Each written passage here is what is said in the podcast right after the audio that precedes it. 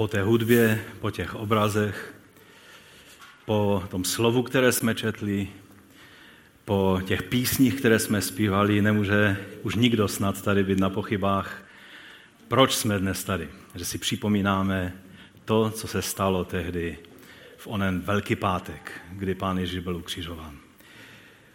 A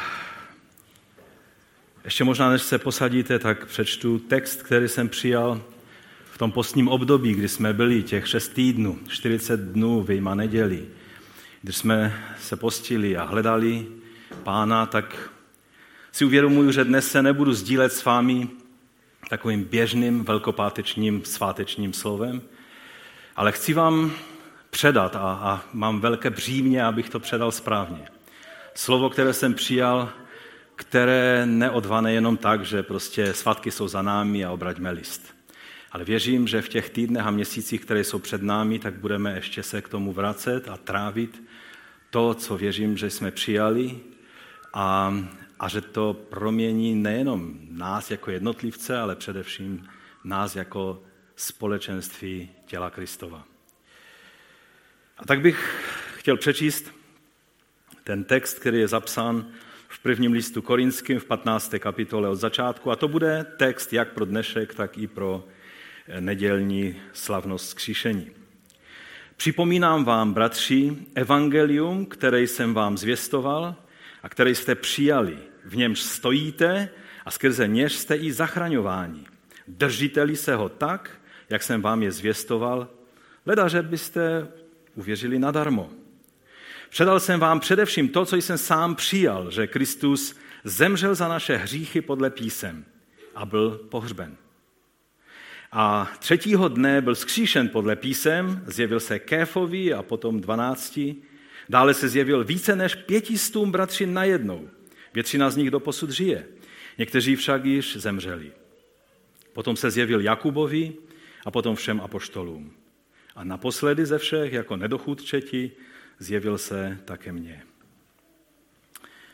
Pane, posvěd své slovo v našich srdcích.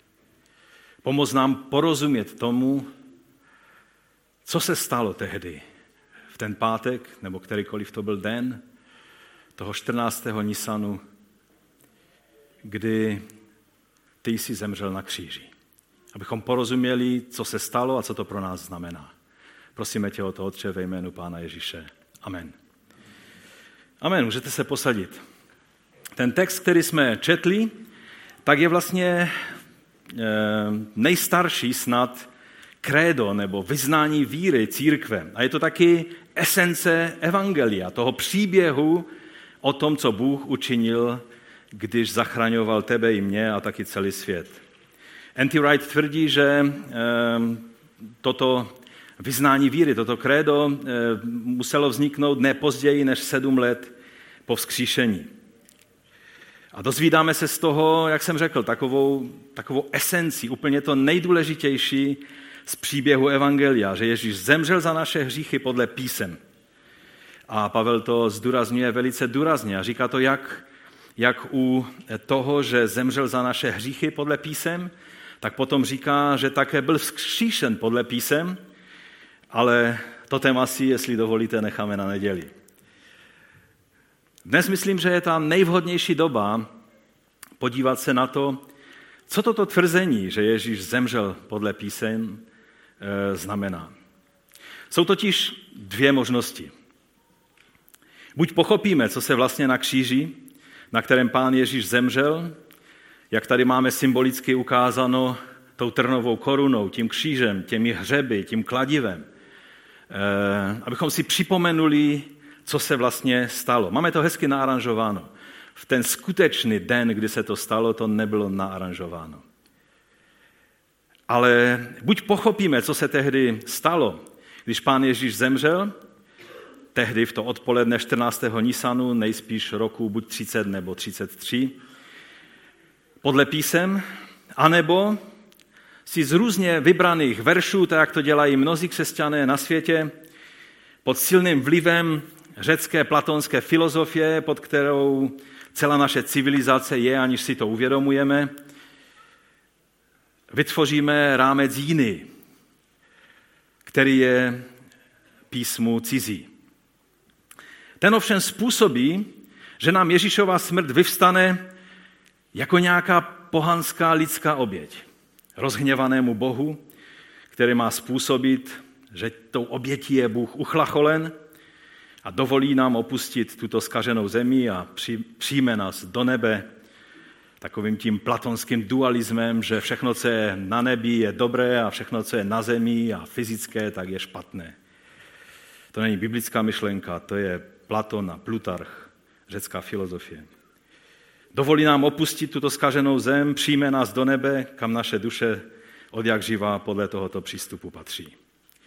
A tak moje první otázka dnes je taková dost tvrdá otázka. Nikdy jsem tuto otázku ještě nepoložil ve Velký pátek, i když už jsem 28 snad let ehm, tady v tomto sboru pastorem a proto jsem už kázal mnohokrát na Velký pátek. Můj první bod je, byla Ježíšová smrt lidskou obětí rozhněvanému Bohu?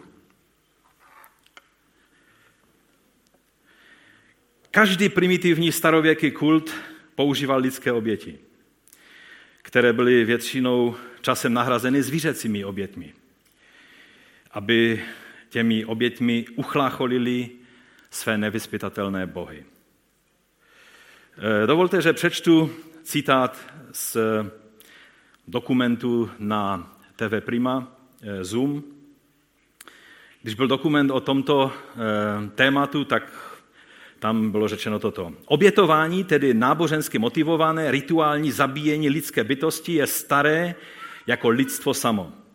Obětovali se jedinci dělaní i postižení, nezávisle na kultuře či kontinentu. Bylo by příliš jednoduché říct, že krvavé rituály byly záležitostí primitivních divochů, jenže na nich vyrostla naše evropská civilizace. Obětovali nejen dávno věci majové či skytové, ale i římané či egyptiané. Někdy se jednalo o jedince, jako v případě japonských živých pilížů eh, Hito Bashira, zaživa pohřbených u významných staveb. Jindy šlo o smrt desítek tisíc lidí. Archeologové Hasig a Ross ve článku pro eh, Archeologia Mexicana odhadují, že v roce 1487 při vysvěcení Velké pyramidy v Tenochtitlanu mohlo být během čtyř dnů usmrceno až 80 400 zajatců. Když přišel svatý Patrik do keltského Irska, a my Keltům tak fandíme, rádi posloucháme keltskou hudbu, díky bohu Keltové pak přijali křesťanství, ale předtím, než přijali křesťanství, tak by se nám moc nelíbili. Když přišel Patrik eh, do Irska, tak stále ještě tam mezi těmi Kelty probíhaly lidské oběti. Válečné zajatce obětovali Bohu války a nově narozené děti Bohu úrody. Bylo to dost podobné tomu, co se dělo eh, mezi těmi kulturami eh, v Jižní Americe. Otázka je, byl Ježíš lidskou obětí rozhněvanému Bohu?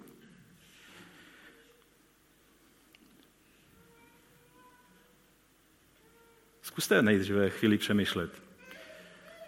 Mnozí křesťané mluví příběh o Ježíši přesně stejným způsobem. Že Bůh se hněval na svět a pak přišel Ježíš a zemřel na, za, za nás na kříži, čímž uchlacholil Boha a jsme spaseni a můžeme do nebe. Pokud by takhle ten příběh probíhal, pak se ničím neliší od těchto pohanských rituálů. Ježíš ovšem nebyl obětí v tomto pohanském smyslu uchlacholení rozhněvaného Boha. Víte, vždy musíme pamatovat na to, že když vezmeme jen jednu stránku pravdy, určitou jenom část pravdy a vydáváme ji za celou pravdu, tak je to vlastně překroucená pravda, čemu se přímo říká jak? Nepravda, že? A na to musíme vždycky pamatovat. N.T. Wright eh, k tomu eh, říká toto. V důsledku tohoto zkreslení lidé pak neslyší, když mluvíme, že Bůh tak miloval tento svět, že dal svého jednorozeného syna, eh, aby žádný, kdo v něj věří, nezahynul, ale měl život věčný, ale slyší, že Bůh tak nenáviděl svět, že kvůli tomu zabil svého jediného syna. Víte, lidské oběti se významně lišily od toho, co se stalo na Golgatě. Zkusme přemýšlet. Oběť byla vždycky vybrána člověkem, který obětoval. Ježíš byl naopak dobrovolným účastníkem toho, co se stalo na Golgatě, že?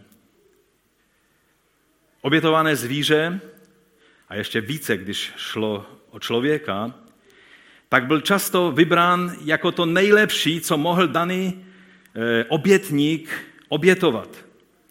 Byly to často vlastní děti. Ovšem Ježíš nebyl ceněn v očích těch, kteří jej zabíjeli. Kříž byl ten nejpotupnější způsob popravy, který mohl být zvolen. Nebyl to nějaký vznešený rituál na vrcholu pyramidy, anebo nějakého ciguratu v Babylonii. Navíc si musíme uvědomit, že to byla vlastně justiční vražda. Je to tak? Víte, já dneska budu mluvit trošku jiným způsobem o tom, co tak každý týden nějak bereme jako samozřejmost. Ale já chci, abychom se donutili dnes přemýšlet trošku jinak o této věci. A tak mě zkuste pozorně poslouchat.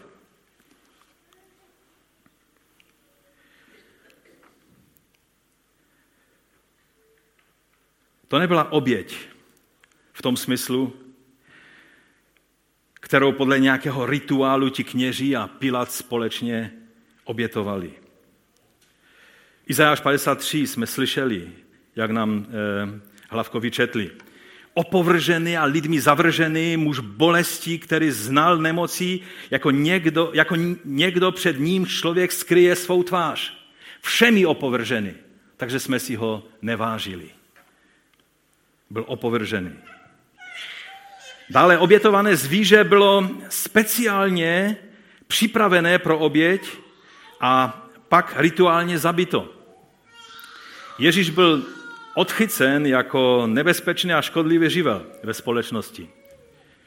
Jeho smrt byla, nebyl náboženský rituál, ale byl to politický proces. Byl to škodlivý živel, kterého bylo třeba uklidit z cesty, než se stane něco horšího a přijdou římané a převalcují nás. Takhle nám to popisuje nový zákon. Lidé, kteří popravili Ježíše, neměli ponětí o žádné oběti, kterou by zrovna vykonávali. Neměli to v plánu, ani je to nenapadlo. Oni se připravovali, ti, ti židé, kteří byli součástí toho celé, té celé justiční vraždy, se připravovali na oběť, na svátek. Ale když Ježíše popravovali, jim to ani do hlavy nepřišlo. Byla to příležitost, kdy všechny moci tohoto světa, oni šelmy ať z Daniele nebo ze zjevení a také démonské síly se vrhly na Ježíše jako jedna divoká smečka, aby ho rozsápala. Pamatujete na žalm 22? Tuží z Bašanu. Psi. Vlci. Zkuste si představit, že když tam máme ty vlky, pokud by člověk, který má ovce, našel po noci roztrhanou ovci smečkou vlků, tak by šel do vesnice a pak prohlásil, toto byla vlastně moje oběť Bohu. Byl by to absurd, že? To by nebyla žádná oběť Bohu. To by byla hrozná věc, která se stala, která se neměla stát. Nebo jinak, pokud se vám ten příklad nelíbí, ať ty vlky máme z krku. Představte si učitele, jsou tady nějací učitele? Jsou, že? Představte si učitele ve vaší škole, kdo má tak zlobivou třídu, že se nedá prostě s těma klukama a i s děvčaty domluvit. Prostě nedá se s nima vůbec mluvit. A najednou by ten učitel přivedl svého kluka a před celou třídou by ho zmlátil jak se říká tady na Slesku, na kvašné jabko. Zmlátil by ho prostě do němoty. A pak by prohlásil, tak a tím je to vyřízeno. A my bychom řekli, haleluja. To byla oběť za všechny ty neposlušné kluky a holky ve třídě. Takhle byste to řekli? Jestli vás správně odhaduju, tak byste vzali mobil a zavolali policii. Je to tak? Já bych to udělal.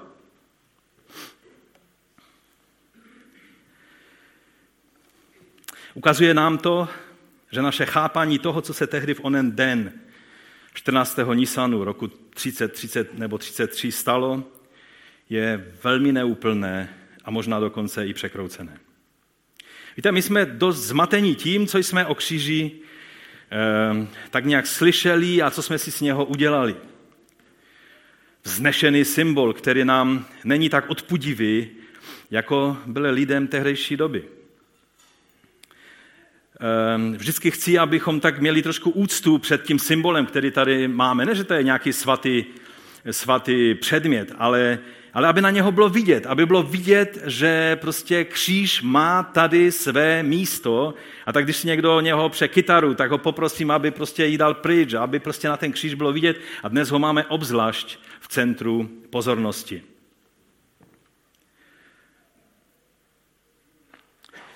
Víte, nemlme se, dříve, než se kříž stal vznešeným náboženským symbolem, tak byl jednoduše velmi odpudivým popravčím nástrojem. Snad nejkrutějším, jaký kdy člověk vymyslel. Autoři starověku o ukřižování psali jako o nelidském prostředku exekuce. Oni věděli, o čem píšou. Například Cicero řekl, že je to ten nejkrutější a nejpříšernější způsob trestání lidí. Ehm, dále dodává, že svázat římského občana, to je zločin. Zmrskat jej bičem, to je ohavnost. Zabít jej, to je vražda. Ale ukřižovat ho, cože? Na to neexistují vhodná slova, která by popsala tento strašlivý skutek. Člověk byl ponížen, byl zbičován, což sotváře přežil, někdy nepřežil, Byly z něho strhány šaty, byl pak přibít ke kříži hřeby, jako vidíte tady za mnou, a pak ponechán na pospas mouchám, ptákům, slunci, lidskému posměchu, svým exkrementům, všemu, co, se, co bylo součástí této situace. Nebudu se pouštět do detailního popisu, jsme to kdysi dělali tady. Pro evangelisty to bylo natolik ohavné, že se o tom samotném aktu nikdo z nich více nerozepsal. To, co udělal Gibson s tím svým filmem The Passion, tak on akorát se pustil do popisu něčeho, co apoštole tak trošku eh, jakoby to chtěli zkrátit, aby se o tom nemuseli příliš rozepisovat. Bylo to také proto, že v době, kdy to psali, tak tento způsob popravy byl stále ještě až příliš častý. Později byl římským císařem zakázan a od té doby jej používali používali snad už jen v některých situacích muslimové. Eh, I nedávno, když si vzpomenete, když řádil islámský stát na území Syrie a Iráku, tak jsme tu a tam museli hledět s hrůzou na fotky, jak byli naši bratři nebo sestry, nebo jezidé, nebo někdy jejich zrádci z řád muslimů, nebo domělí zrádci, byli ukřižováni strašlivým způsobem a bylo napsáno proč. A já se přiznám, že když jsem narazil na, na fotku tohoto strašlivého, barbarského použití této metody popravy, tak jsem většinou rychle uhnul ze zrakem, protože mě to natolik rozrušilo, že jsem nebyl schopen pak se soustředit na nic jiného. Kříž znovu v takové chvíli nabral té strašlivé barbarské podoby, jakou měl v prvním století. A to nás přivádí k velmi důležitému paradoxu, zaznamenaném v těch nejranějších spisech, v apoštolových Pavlových eh, epištolách, které byly napsány ve velice rané době. A to je můj druhý bod. Slovo kříže je moci Boží a Boží moudrosti. Tento strašlivý nástroj se stal boží mocí a boží moudrostí. Slovo o tomto nástroji. A to je paradox. Je otázka, proč křesťané od prvopočátku tolik lpí na vítězství skrze kříž. Když vzkříšení a na nebe vstoupení a potažmo vláda na nebeském trůně Ježíše by byla mnohem lépe stravitelná jako potvrzení toho, že Bůh se vrátil na Sion pro tehdejší lidi. Proč vybrali zrovna kříž jako znamení vítězství, když měli možnost se soustředit na vzkříšení, měli možnost se soustředit na nebe vstoupení nebo na naplnění duchem svatým, to jsou všechno věci, které, ze kterých oni se těšili. Ale když mluvili o vítězství Ježíše, mluvili o kříži. Kříž Kristův nemá být vyprázdněn. Teprve pak později, v pozdějších stoletích, když byla psána takzvaná gnostická evangelia, která už byla psána pod vlivem právě platonské, plutarchovské a, a té, té filozofie různé, různé takzvané gnoze, čili no, hlubšího poznání, tak kříž byl upozadován a ono se to děje i v dnešní době. V mnoha proudech křesťanství, když je kříž upozadován, do popředí je dáváno poznání, jsou dávány zázraky a jsou dávané e, mystické prožitky nebo mystéria, přesně tak, jak to bylo u gnostiků.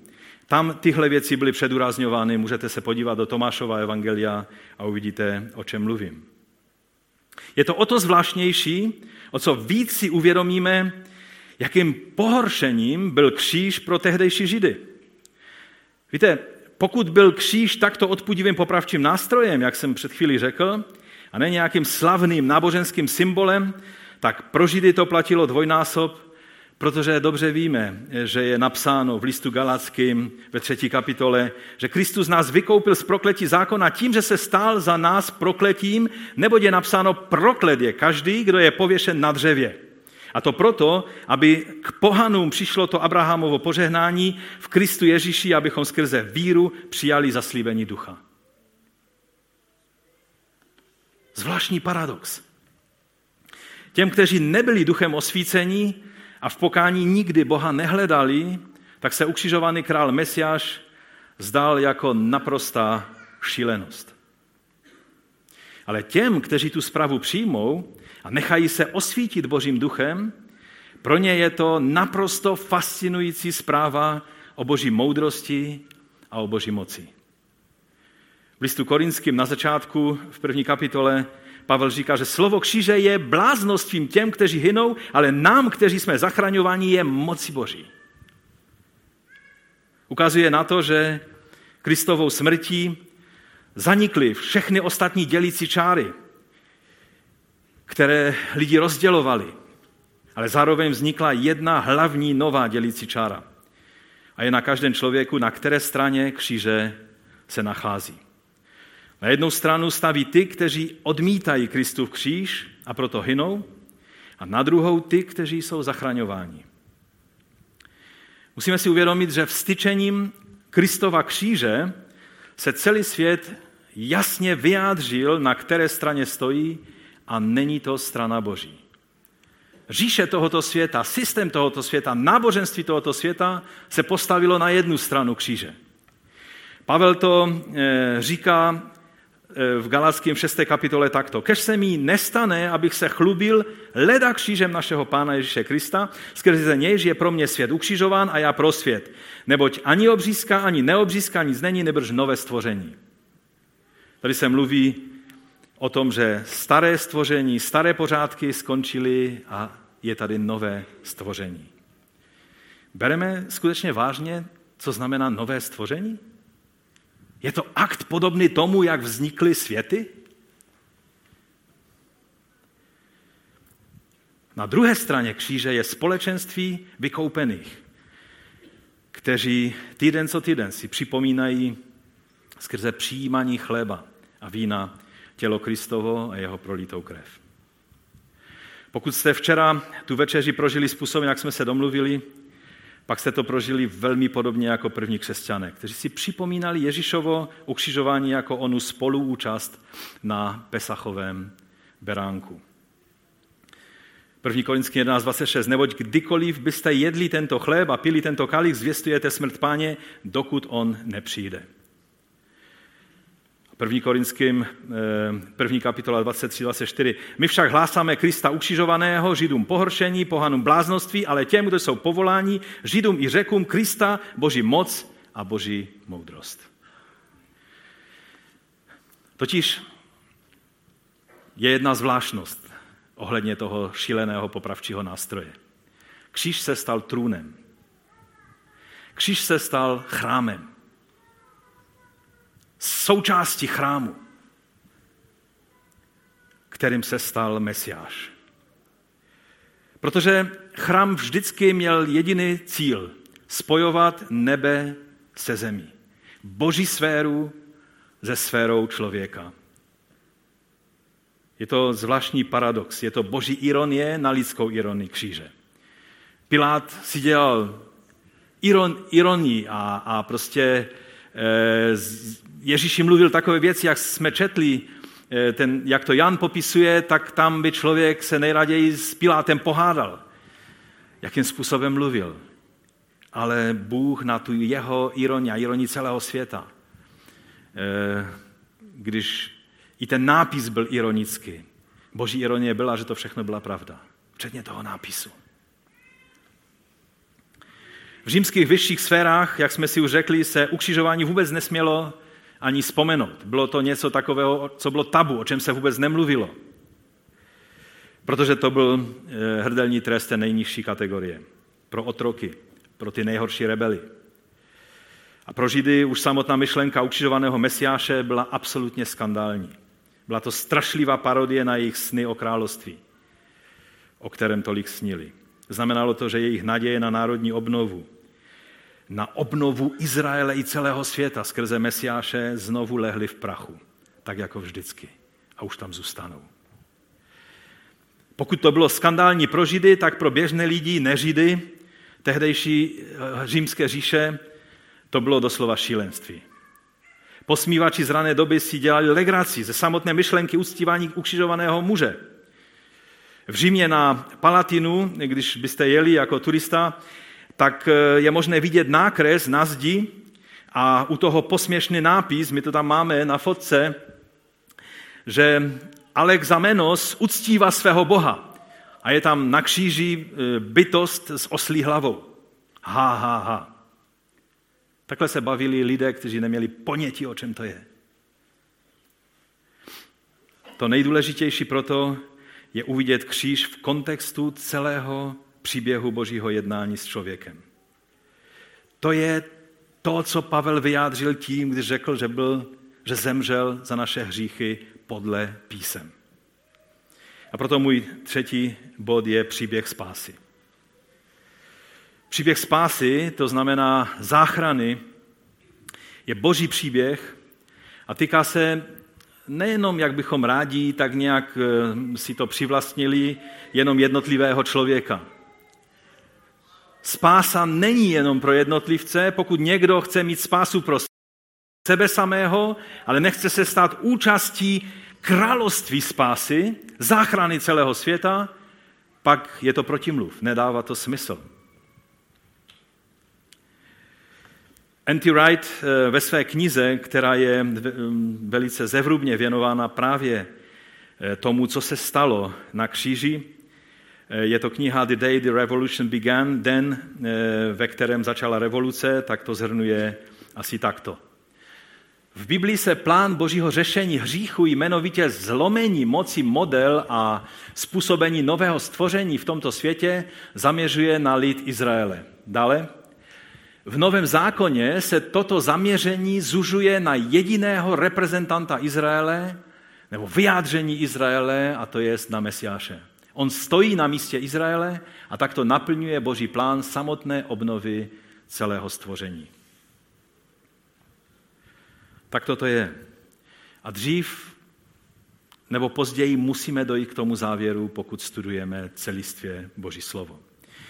Víte, totiž kořenem problému neboli kořenem hříchu není ani tak naše morální selhání, jakkoliv je hrozné, ale poslouchejte teď pozorně.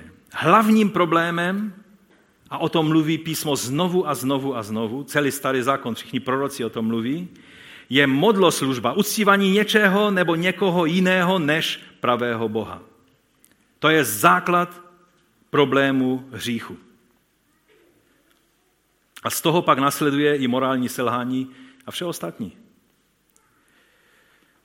Hebrejské slovo pro hřích je hlavně ve významu, my tam máme ehm, ten koláč, který ukazuje, jak to slovo je použito v písmu a hlavně anglicky to miss a mark, což znamená minout cíl, do kterého jsme se měli trefit. Takže hřích, jakkoliv je strašné to, co špatného děláš, když někomu ukradneš tisícovku, nebo jsou lepší machři, že kradou po milionech a deseti milionech a miliardách, to je zavržení hodné.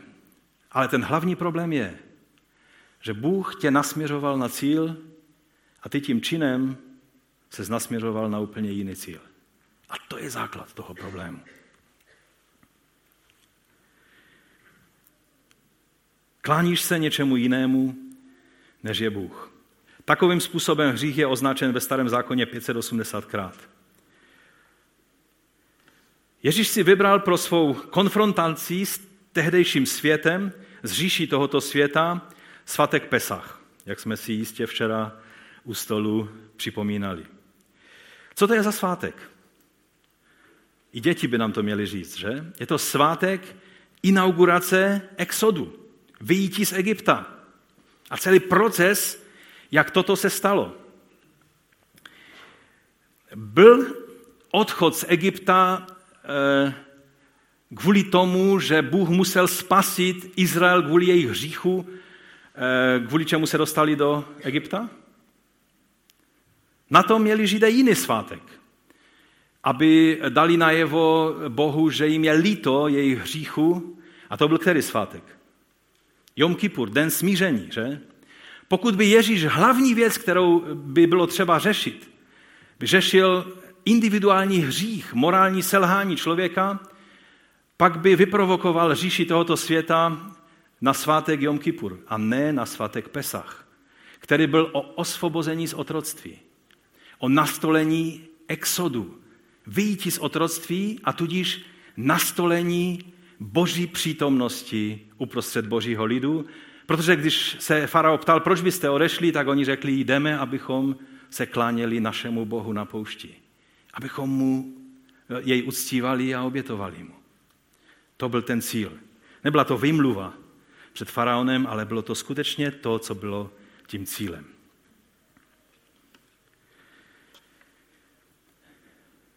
Pesach nám připomíná, že hlavní věcí je způsobit, že boží lid je osvobozen z otroctví a přítomnost boží je zpátky nastolená v božím lidu. O to šlo především u svátku Pesach. Protože eh, hlavním, člověk, hlavním problémem člověka, jak jsem řekl, není morální selhání, ale jeho nenaplnění božího poslání. Naše poslání, to základní poslání je, že jsme měli být božím obrazem. Ale my jsme to zaměnili, že se kláníme modlám a kdo se klání modlám, stává se jako oni. Nevyspytatelným, vrtošivým božstvem sám pro sebe. Vyměnili jsme živého Boha a to nasměrování na cíl jeho poslání za modly, ať démonské nebo neživé, vyrobené vlastníma rukama. Pesách nebyl svátkem řešení hříchu, ale byl právě eh, v příběhu Exodu znalezáme právě to osvobození a zpátky vrácení člověka na tom příkladu exodu v Izraele, k tomu, aby mohli žít v boží přítomnosti, jak ten sloup a oheň a tab, eh, tabernakl, jak se řekne, stánek um, uprostřed nich, jak byl kvůli tomu, ten účel byl jediný, aby Bůh mohl ze svojí přítomnosti přebyvat, aby ta boží sféra nebeská se s tou lidskou pozemskou sférou spojili v jedno. A, stánek byl právě tím. Nebylo to příliš bezpečné, bylo to dost riskantní e, předsevzetí. Stačilo, že se stalo něco ne tak, jak se mělo stát a, a umírali lidé. Je to tak? ale jak těm lidem, tak Bohu především záleželo na tom, aby Bůh rozprostřel svůj stan uprostřed lidu, svou přítomnost uprostřed lidu. O to šlo u Pesahu. A o to šlo na Golgatě. Jakkoliv si to velice málo uvědomujeme. Víte, byli jsme stvořeni k tomu, abychom, jak jsem řekl, byli nositeli Božího obrazu. Imago Dei je to něco, co příliš nerozumíme, co znamená. Řecky je tam použito slovo eikon, čili ikona. Nemáme se klanět ikonám, ale máme být ikonou. Celé stvoření má na nás a mělo už od Adama přes Abrahama a Izrael vidět Boha Izraele. Když se lidé na nás dívají, měli by uvidět Boha. To je důvod, proč jsme tou ikonou Boží. Naše selhání je v tom, že jsme se odklonili od tohoto povolání. A to je ten hřích, jak jej především ukazuje Bible. Bůh má pro člověka záměr a úkol pro náš život, ale my jsme se provinili tím, že jsme tento záměr, tento smysl existence nenaplnili. Co byl vlastně problém v ráji? Adam a Eva, jak nám to je popsáno tím nádherným příběhem, ale taky smutným příběhem, dali přednost známosti toho, co je dobré a zlé, před čím? Před známostí Boha. Co jim bylo z toho, že věděli, co je dobré a co je zlé, když ztratili možnost znát Boha tváří v tvář? Co z toho, že dokážeš přesně popsat, jak tvůj soused se má chovat, co je dobré a co je špatné v jeho životě, když jsi ztratil přítomnost Boží? To se stalo Evě a Adamovi. Po světě běhá mnoho odborníků na dobré a zlé a málo odborníků, kteří znají Boží tvář. A naším úkolem je, abychom byli obrazem Božím. Když Mojžíš sestupoval z přítomnosti Boží, on zážil, protože byl v Boží přítomnosti. A ti lidé, co znali dobré a zlé, tak dobře víte, co pod tou horou dělali. Vytvořili si tele. A oni sami byli jako telata.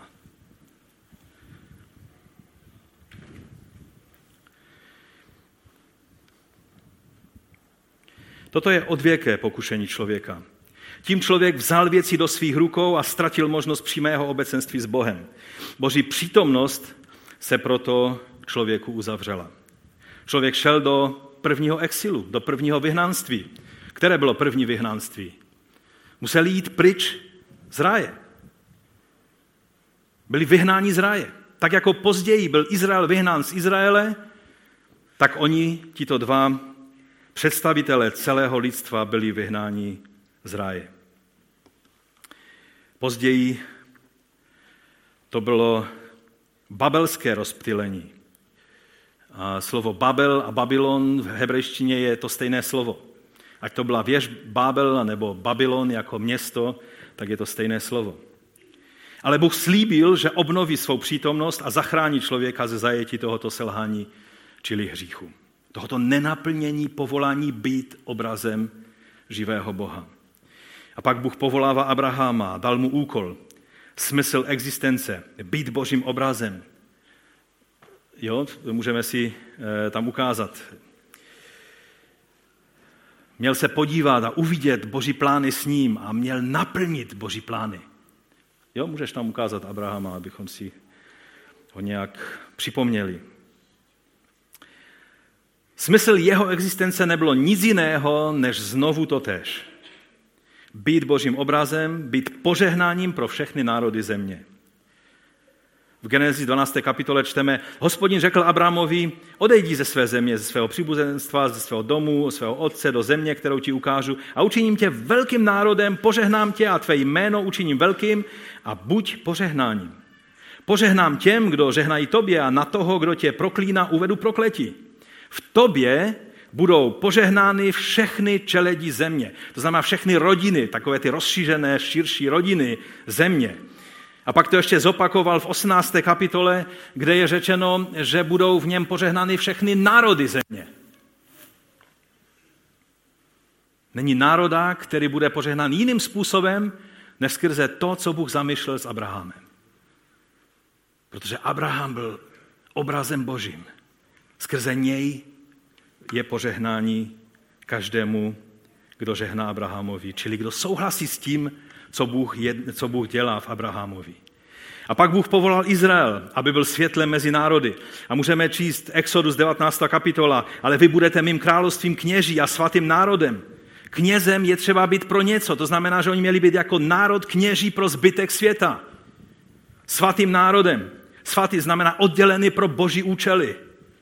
A toto jsou slova, která bude říkat synům Izraela a pak tam je pokračování dál. Izajáš 49.6 a řekl, nestačí, abys byl mým otrokem k pozdvíření kmenu Jakobových a k navrácení zachovaných z Izraele, nebrž dám tě za světlo národům, abys byl mou záchranou až na konec země. Tady není možné rozeznat, jestli je to Izrael nebo Mesiáš, protože to platí o obou.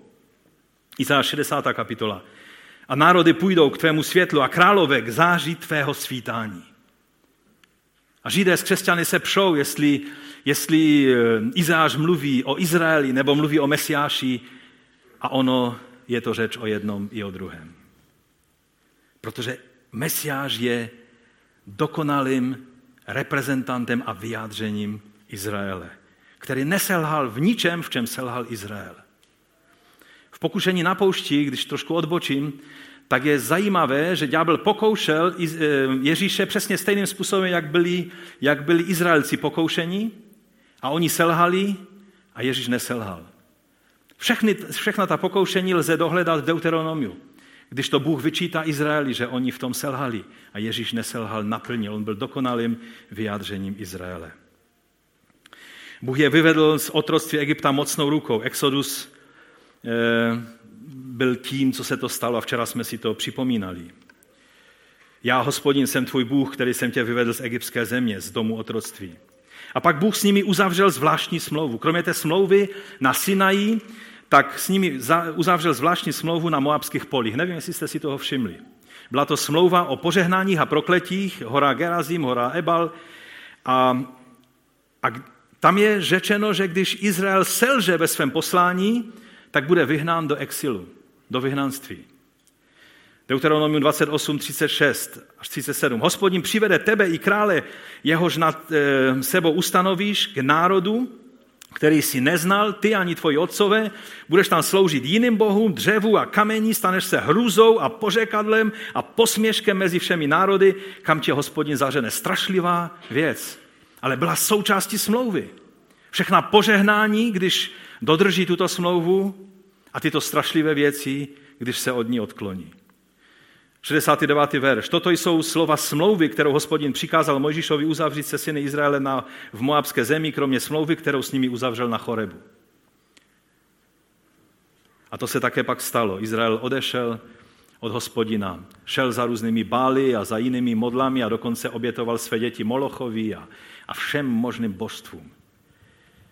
A odešli do jedna část Izraele do asyrského a ta poslední část, včetně města Jeruzaléma a jeho králu a, a, a znešených lidí do babylonského exilu.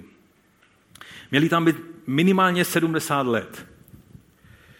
Ale když prorok Daniel připomíná Bohu toto zaslíbení, tak najednou přichází anděl Gabriel a říká, že to bude trvat 77 letí, což je 490 let.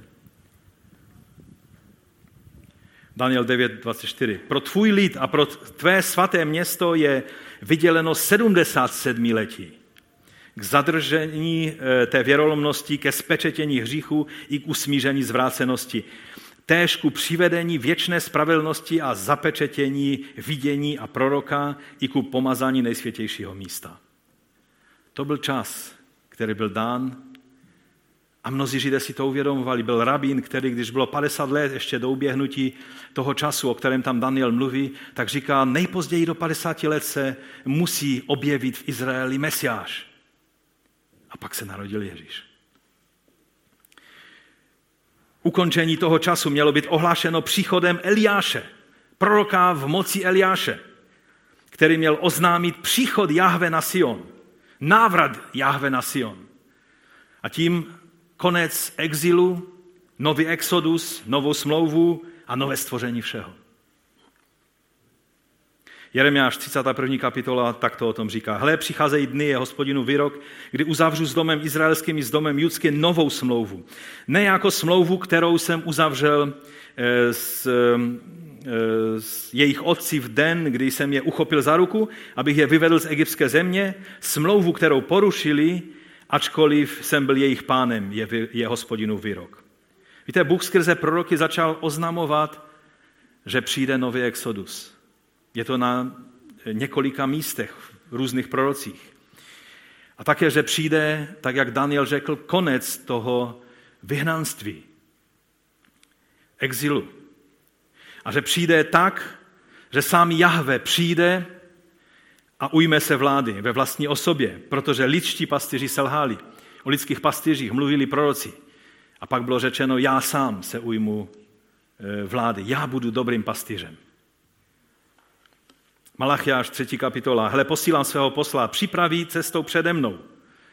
Tady je, říká Jahve, že přede mnou posílám posla, který připraví mou cestu. Panovník, kterého hledáte, vstoupí náhle do svého chrámu, posel smlouvy. Když byste se podívali do Markova evangelia, tak tam Ježíš mluví, že je to o něm. Tady je Jahve a tam je Ježíš. Takže Ježíš je vyjádření Jahve tělesně ze vším, co to znamená. Panovník, kterého hledáte, vstoupí náhle do svého krámu, posel smlouvy, jehož si přejete, hle, přijde, pravý hospodin zástupu. Kdo vydrží den jeho příchodu, kdo obstojí, až se ukáže, vždyť on je jako zlatníkův oheň a pradlákův louch. A pak 23. verš 3. kapitoly, nebo v některých překladech to už je 4. kapitola. Hle, pošlu vám proroka Eliáše dříve, než přijde hospodinu v den velký a hrozný. A my víme, že tento prorok přišel Uběhlo 400 let mlčení a najednou přichází anděl Gabriel znovu, ten, který přišel k Danielovi. Po 400 letech Gabriel dostal úkol. Jdi k dívce se jménem Miriam. Proč? Oznamuje narození toho, kdo bude tím, v kom se toto všechno naplní. Přeštěte si pozorně ehm, chválospěv Miriam, Marie a uvidíte, že to všechno, o čem jsem doteď mluvil, tam je obsaženo. Simeon, když mluví, to tam všechno je obsaženo. Tohle je to, na co oni čekali. A pak přichází prorok Jan, Jan Křtitel, přesně na místo, odkud byl vzat k Bohu Eliáš. Víte, to je zajímavé, ale když Jan začal sloužit, tak on šel přesně na to místo, odkud ty ohnivé vozy vzali Eliáše, tak po té dlouhé, dlouhé době, staletích, najednou se objevuje prorok, úplně stejně vypadal jako Eliáš a začíná mluvit. Teď je ten čas, přiblížilo se Boží království. Po mně přichází ten, kterému nejsem hoden ani rozvázat eh, sandály. E, začíná oznamovat příchod Boží vlády. Jahve se vrací na Sion. Boží království je inaugurováno, začíná. A pak ukazuje na Ježíše a říká, Jan 1.29. Druhého dne Jan uviděl Ježíše, jak k němu přichází a říká, hle beránek Boží, který snímá hřích světa. Jaký hřích? To je přesně ten hřích, že Izrael se spronevěřil svému poslání. Nebyli obrazem Božím, nebyli světlem, nebyli příkladem. ten, který, ten hřích, který je základem každého dalšího hříchu. Porušení našeho povolání být poddanými Boha jako krále. Víte, Bůh bude vždycky králem, to je napsáno v Exodu, že On bude navěky vždy králem a my máme být jeho poddanými, kteří z radostí slouží svému králi. Být božím obrazem, vyjádřením Boha. Být jeho spolu regenty jako tělo Kristovo, vyjádřením jeho těla beránek boží mesiáš přišel, který je o ním dokonalým vyjádřením Izraele. Bude tím, čím se Izrael měl stát, ale nikdy se vlastně v plnosti nestal. Ježíš se tím stal. On naplnil roli Izraele, on trpěl Izraelovým utrpením, on se stane taky Izraelovým vykoupením a skrze Izrael vši, všech lidí ve všech národech. On bude světlem národům a také ti, kteří jsou v něm, to jsme my, jsou světlem národům. On je dokonalým obrazem Božím, abychom i my mohli být Božím obrazem pro celý svět. To nejsou fráze. To je tvůj a můj úkol. To je úkol, to je slabé slovo. To je tvé a mé povolání. Žádné jiné povolání nemáš. To je to hlavní povolání, z kterého vychází každé jiné povolání. No a to nás přivádí do takové té zvláštní situace, kdy si klademe otázku, no dobré, ale stále nerozumím tomu, proč ten drsný kříž. A proto můj čtvrtý bod je, proč kříž? Proč kříž? Když chtěl Ježíš vysvětlit učedníkům, co se vlastně děje, tak jim nedal nějaké teologické teorie a biblické odkazy, protože v tom jsou křesťané dobří, hodí dva, tři verše z různých míst, které nesouvisí vůbec spolu a, a mají teorii. Ale Ježíš to takhle neudělal. Co on udělal? On udělal dvě věci. A to jsme si včera připomínali. Za prvé, pozval ty své nejbližší na večeři. A ne let jakou večeří, ale byl to Pesach. Byla to Sederová večeře. Nerozumíme tomu, jak se to mohlo stát o den dříve a pak eh, vlastně přesně v době, kdy jiní už seděli eh, u sederového stolu, hlavně farizeové a lidé z chrámu, kněži, tak Ježíš už byl v hrobě, protože ten přesný čas, kdy ve tři hodiny odpoledne Ježíš řekl, dokonáno je zda a pak odevzdal svého ducha, tak to byl moment, kdy první beránci šli eh, pod nůž v chrámu aby mohli být poskytnutí těm rodinám, které byly zhromážděné a byl to milion lidí, který se zhromáždil do Jeruzaléma a prožívali společně paschu. Takže jim poskytnul večeři, společenství u stolu, inaugurace Boží přítomnosti v Izraeli, vyjádřena Pesachem, rozumíte? A, a co udělal jako druhou věc? No co tam udělal u té večeře? Kromě toho, že jim poskytnul jídlo, které, bylo, eh, které představovalo jeho tělo a jeho krev. Co tam udělal ještě? Umyval nohy, ano. Poskytnul jim večeři a pak jim ukázal názorný příklad toho, co znamená služba, tím, že udělal práci posledního otroka, že jim umyl nohy. Víte, když se Římané chystali na návštěvu, tak zašli do lázní, tam se okoupali, navoněli a byli celý čistí, měli čistá roucha. No ale pak, když šli těch pár set metrů po těch zaprašených a špinavých římských ulicích, to jediné, co si zašpinili, byly nohy. A proto, když přišli na návštěvu, u dveří stál otrok, který jim řekl, dovolte, já vám oplachnu ty nohy. Vy jste navoněny a čistý, ale nohy máte špinavé. A to je velký obraz pro nás. My jsme čistí, protože patříme Kristu. Ale na každý den potřebujeme ty nohy alespoň opláchnout, protože stále si je zašpiníme od toho prachu tohoto světa. A proto potřebujeme na každý den bdít nad svým životem. A to neznamená, že odpadneme od Krista a zase se k němu vrátíme. A zase odpadneme a zase se vrátíme. Protože jednoduše čistý člověk potřebuje občas opláchnout nohy. Je to tak? No my už ne, protože chodíme v botách a jezdíme auty a máme asfaltované silnice, ale takhle to kdysi nebylo. Ulice byla zároveň stoka a já nevím co všechno. Dodnes na světě jsem byl na místech, kde to takhle je.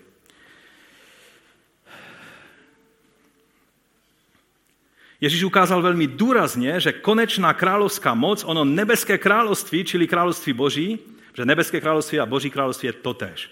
Akorát, že u nebeského království to není, že to království je někde v nebi, ale to nebeské království je, že je to vláda nebes, což byl eufemismus u Židů z úcty k Bohu, nevyslovovali jeho jméno, ale říkali nebesa.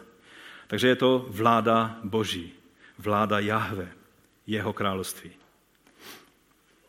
Že je absolutně jiné než všechny říše tohoto světa. Ježíš, když mluvil s učedníky, tak jim říká, mocní tohoto světa vládnou určitým způsobem, ale vy ne takovým způsobem budete vládnout. Princip království je úplně jiný. Vraťte se zpátky na, ke kázání nahoře.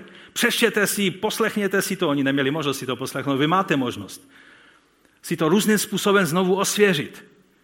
Na jakých principech stojí? Mnohé věci se zdají, že to je vzhůru nohama.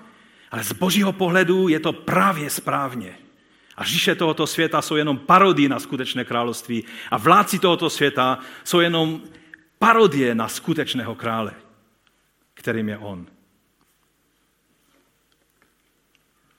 Je to zcela jiný druh vlády. Je to vláda skrze unížení se až na dno kříže. Vzpomeňte si na Filipském druhou kapitolu. Ježíš šel až na dno. A to bylo tajemství jeho vlády. Bez tohohle principu není možná žádná autorita v Božím království, ať se budeme snažit, jak chceme. Intrikama se dostaneš do vlády v tomto světě. V Božím království akorát propadneš hlouběji a hlouběji. V tom negativním smyslu. Je to vláda skrze unížení se až na dno kříže. Toto je způsob vlády, toto je vítězství, kterým je odhalena a přemožena každá mocnost, která není z Boha.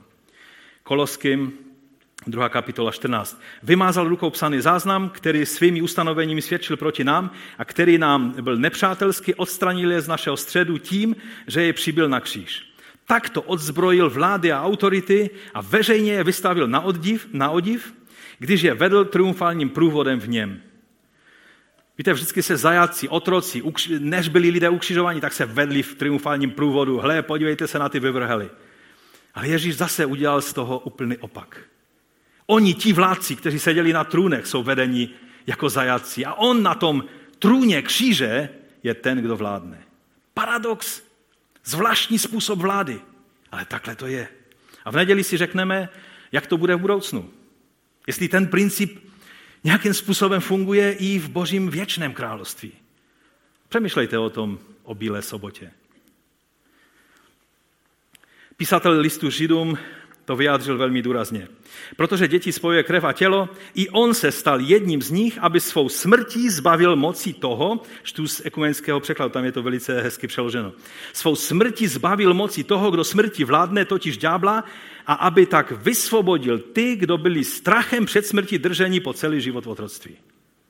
Smrti zbavil moci toho, kdo smrti vládne. On odjístil tu bombu smrti tím, že on sám zemřel. To je nový exodus. Ten beránek, který zemřel a jehož krví byly veřeje dveří namazány, způsobil. Nebyla to síla jistoty spasení těch lidí, kteří, kteří tam jedli toho beránka, byla to poslušnost tomu jednoduchému kroku. Je to tak? Na síle jejich přesvědčení příliš nezáleželo, ale na poslušnosti Možná někdo byl takový ustrašený a říkal si, Mojžíšu, fakt víš, co děláš, fakt to zafunguje, já mám jenom jednoho syna, já ho nechci ztratit. Důvěřuj. A druhý tam byl, haleluja, amen, Mojžíš, to je služebník boží, to všechno zafunguje. Kdo byl zachráněn? Ten, anebo ten druhý? Oba. Důležité bylo mít ty veřeje pomazané. A proto byli pominutí, což znamená Pesach. Je to zvláštní způsob moci. Je to nový exodus na kříži. Toto je způsob vlády, který úplně uniká představám vládců tohoto světa. To je nemohlo ani napadnout nikoho z vládců tohoto světa, ani podsvětí. Na to nemohli přijít. Na to totiž nestačí i kvé, na to je třeba mít duchovní rozeznání. Víte, často křesťané Eh, citují ten verš, který vám přečtu, jako že to je o nebi, kam máme jít a kde jsou zlaté ulice a nádherné domy, kde máme přebývat. Ale já vám chci říct, že to je úplně o něčem jiném. Pojďme se podívat. Od 6. verše. Moudrosti mluvíme mezi zralými, ne ovšem o moudrosti tohoto věku, ani o moudrosti vládců tohoto věku, kteří zanikají, nebrž o boží moudrosti skryté v tajemství, kterou Bůh před věky předurčil k naší slávě. Tu nikdo z vládců tohoto věku nepoznal. Neboť kdyby ji poznali, nebyli by ukřižovali pána slavy. Ale jak je napsáno, co oko nevidělo a ucho neslyšelo, to není o těch ulicích a domech, ale právě o tom. Paradoxu kříže, způsobu vlády. O té inauguraci krále. Je napsáno, co oko nevidělo, ucho neslyšelo, na lidské srdce nevstoupilo, to Bůh připravil těm, kteří ho milují. To je ono. A pak tam dodává, ale nám to Bůh zjevil skrze svého ducha. Neboť duch zkoumá všechno, i boží hlubiny.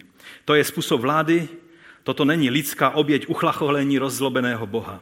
Toto je boží tajemství, jak dokonale vládnout v tomto světě plném násilí. Svět je plný násilí. Tak, jak bylo za doby Noého, kdy je napsáno, že se země naplnila násilím. To přesně stejné se děje i dnes. Nemá to být jenom ukázka toho, že Pán Ježíš se obětoval za naše hříchy, abychom mohli jít do nebe, ale má nás to zavazovat, abychom také takto, takovýmto způsobem žili. A to je právě moje závěrečná výzva pro každého jednoho z nás. Můj pátý bod je v tomto znamení zvítězíš. Ta věta by vám, pokud studujete historii, měla být, každý studujete ve škole, že? To je tak významná věc, že jste se určitě ve škole o tom učili, stoprocentně. A když ne, tak se ještě budete učit v další třídě. Je zajímavé, že kříž je všude. Lidé jsou fascinováni křížem. Používají je jako talisman, používají je jako zbraň. Je to to, co Bůh zamýšlel? Nemáme jen vzhlížet ke kříži, jako k symbolu naší spásy, myšleno vstupenky do nebe. Máme žít životem vítězství kříže, vládou umývání nohou, vládou umírání sobě a životu v duchu na každý den. Náš život má být, jak to dnes biblisté nazývají, kruciformní, čili ve způsobu, ve formě kříže. To by byla dobrá věc na přemýšlení o Bílé sobotě. Co znamená život ve formě kříže? Když si vzpomeneme, odkud pochází to, že v tomto znamení zvítězíš, tak byl Konstantin Veliký, který eh, před rozhodující bitvou se svým sokem Maxentiem Ehm, údajně uviděl na nebi znamení kříže a pak ještě ve snu se mu zjevil Ježíš a řekl, v tomto znamení zvítězíš. A on pak v roce 312, těsně předtím, než bylo křesťanství osvobozeno v římské říši, tak zvítězil v té rozhodující bitvě o Milvíského mostu, vstoupil do Říma a to byl počátek jeho vítězného tažení k dosažení úplné vlády nad celým impériem a jedna z věcí, kterou právě udělal, tak to bylo eh, osvobození eh, křesťanů od pronásledování. Víte, ale pochopil on správně, co znamená v tomto znamení zvítězíš? Lze kříž použít jako mocenský nástroj? Neexistuje větší protimluv a paradox, než použít kříž jako znamení meče, to je silového řešení. Tak hojně se používalo. Když se začtete nebo se podíváte na nějaké filmy o křižácích, tak to byl jeden z mečů, které křižáci používali. Tam byly kříže všude. Měli je v rukou, měli je na me, jako meče. E, někdy se stávalo, že prostě, když uviděli nějakého žida, tak vbodnuli e, meč do země, který vytvořil provizorní kříž a přikázali tomu židovi pokleknout a vyznat Ježíše, který zemřel na kříži. A žid chtěl být věrný svému abrahamovské víře a tak raději se nechal setnout než aby zradil. Takhle se používal kříž. Takhle. K silovému řešení. Dodnes, když Židé vidí kříž, tak vidí spíše meč, než znamení vítězství skrze unížení se na Golgatě. Kříž je znamením vítězství, ale v úplně jiném systému než vítězství pojato způsobem mocenských bojů a prosazování svých zájmů sílou. Lukáš 9. kapitola. Všem pak říkal, kdo e, říkal, chceli kdo jít za mnou, ať zapře sám sebe a každý den vezme svůj kříž a následuje mě. To znamená vzít svůj meč? Neboť kdo by chtěl svou duši zachránit, zahubí Kdo by však svou duši zahubil kvůli mně, ten ji zachrání. To je systém fungování Božího království. Ten, který měl k dispozici veškerou moc andělských divizí, stačilo, že by z kříže zavolal a andělské moci by zrušily všechno, co se dělo kolem něj v té chvíli. On zvítězil skrze poddání se kříži. Jak bychom si mohli myslet, že zvítězíme jiným způsobem, než tím, že umřeme svým ambicím, své píše, svému sobectví a budeme jeho obrazem, jeho tělem zde na zemi? Společenství v jednotě jeho těla, to je večeře páně. Vyjadřuje jedno tělo, společenství lidí, kteří by nikdy spolu nebyli. Židé a pohané u stejného stolu, to bylo nedopomyšlení. To si nedokázali Židé ani představit. A najednou jsou u stejného stolu a stejnou památku večeře páně přijímají. A také vzájemná služba umývaní nohou. Nízká, neoceněná služba. Život ve znamení kříže. Ne tím konstantinovským způsobem, ale Ježíšovým způsobem. Víte, on není Bohem mocí i slabosti, ale on je Bohem mocí ve slabosti. Scott McKnight velice správně říká, že kruciformní král Ježíš tvoří kruciformní království. Když bych to řekl víc českým způsobem, tak ukřižovaný král Ježíš tvoří království ve tvaru kříže. Jiný druh Božího království neexistuje, ale je to království ve tvaru kříže. Čteme naše Bible v zorném úhlu kříže? Žijeme své životy ve tvaru kříže? To je obsah dnešního kázání. To je ta výzva, kterou je třeba, abychom přijali. To je slovo pro vykročení z našeho období hledání pána a toho postního období. A víte, možná jsem dneska mluvil jako nějaký váš učitel, ale k té závěrečné vyzvě se spíše posadím tady, protože já jsem ten, který to potřebují nejvíc. Já nejsem ten, který vás mám o tom vyučovat. Já jsem ten, který se potřebuji učit. Položme si některé otázky, jestli náš život je ve tvaru kříže. Když jsou jiní upřednostňování a já ne, co v té chvíli dělám? Když ti někdo ubližuje a ty nemáš možnost mu to odplatit, jak se cítíš? Co děláš, když máš možnost naopak mu to odplatit? Využiješ té příležitosti? Co děláš, když máš možnost získat výhody na úkor někoho, kdo si to stejně nezaslouží? Co děláš, když nedostaneš to, co si naopak ty zasloužíš? Jak se chováš vůči ostatním, když máš nad nimi moc? Žijeme ve tváru kříže? Jak je to tehdy, když ti ostatní mají moc nad tebou? Dokonce, když ji mají neprávem. Co to s tebou dělá? Víte, v těchto věcech se pozná, zda žijeme život ve tvaru kříže. Ježíš zemřel podle písem, protože celé písmo je ve tvaru kříže. Možná, že si dáme práci, abychom procházeli Biblii a viděli ty stejné principy, které vidíme na Golgatě v celém písmu. V neděli si řekneme, jestli, nebo jak to je s tím královstvím ve tvaru kříže v současnosti i v budoucnosti. Vzkříšený život, moc, dynamis, ducha, jak to všechno je. Postaňme k modlitbě. Já doufám, že jsme dostali otázky, které si potřebujeme ujasnit. Já doufám, že jsme dostali i některé odpovědi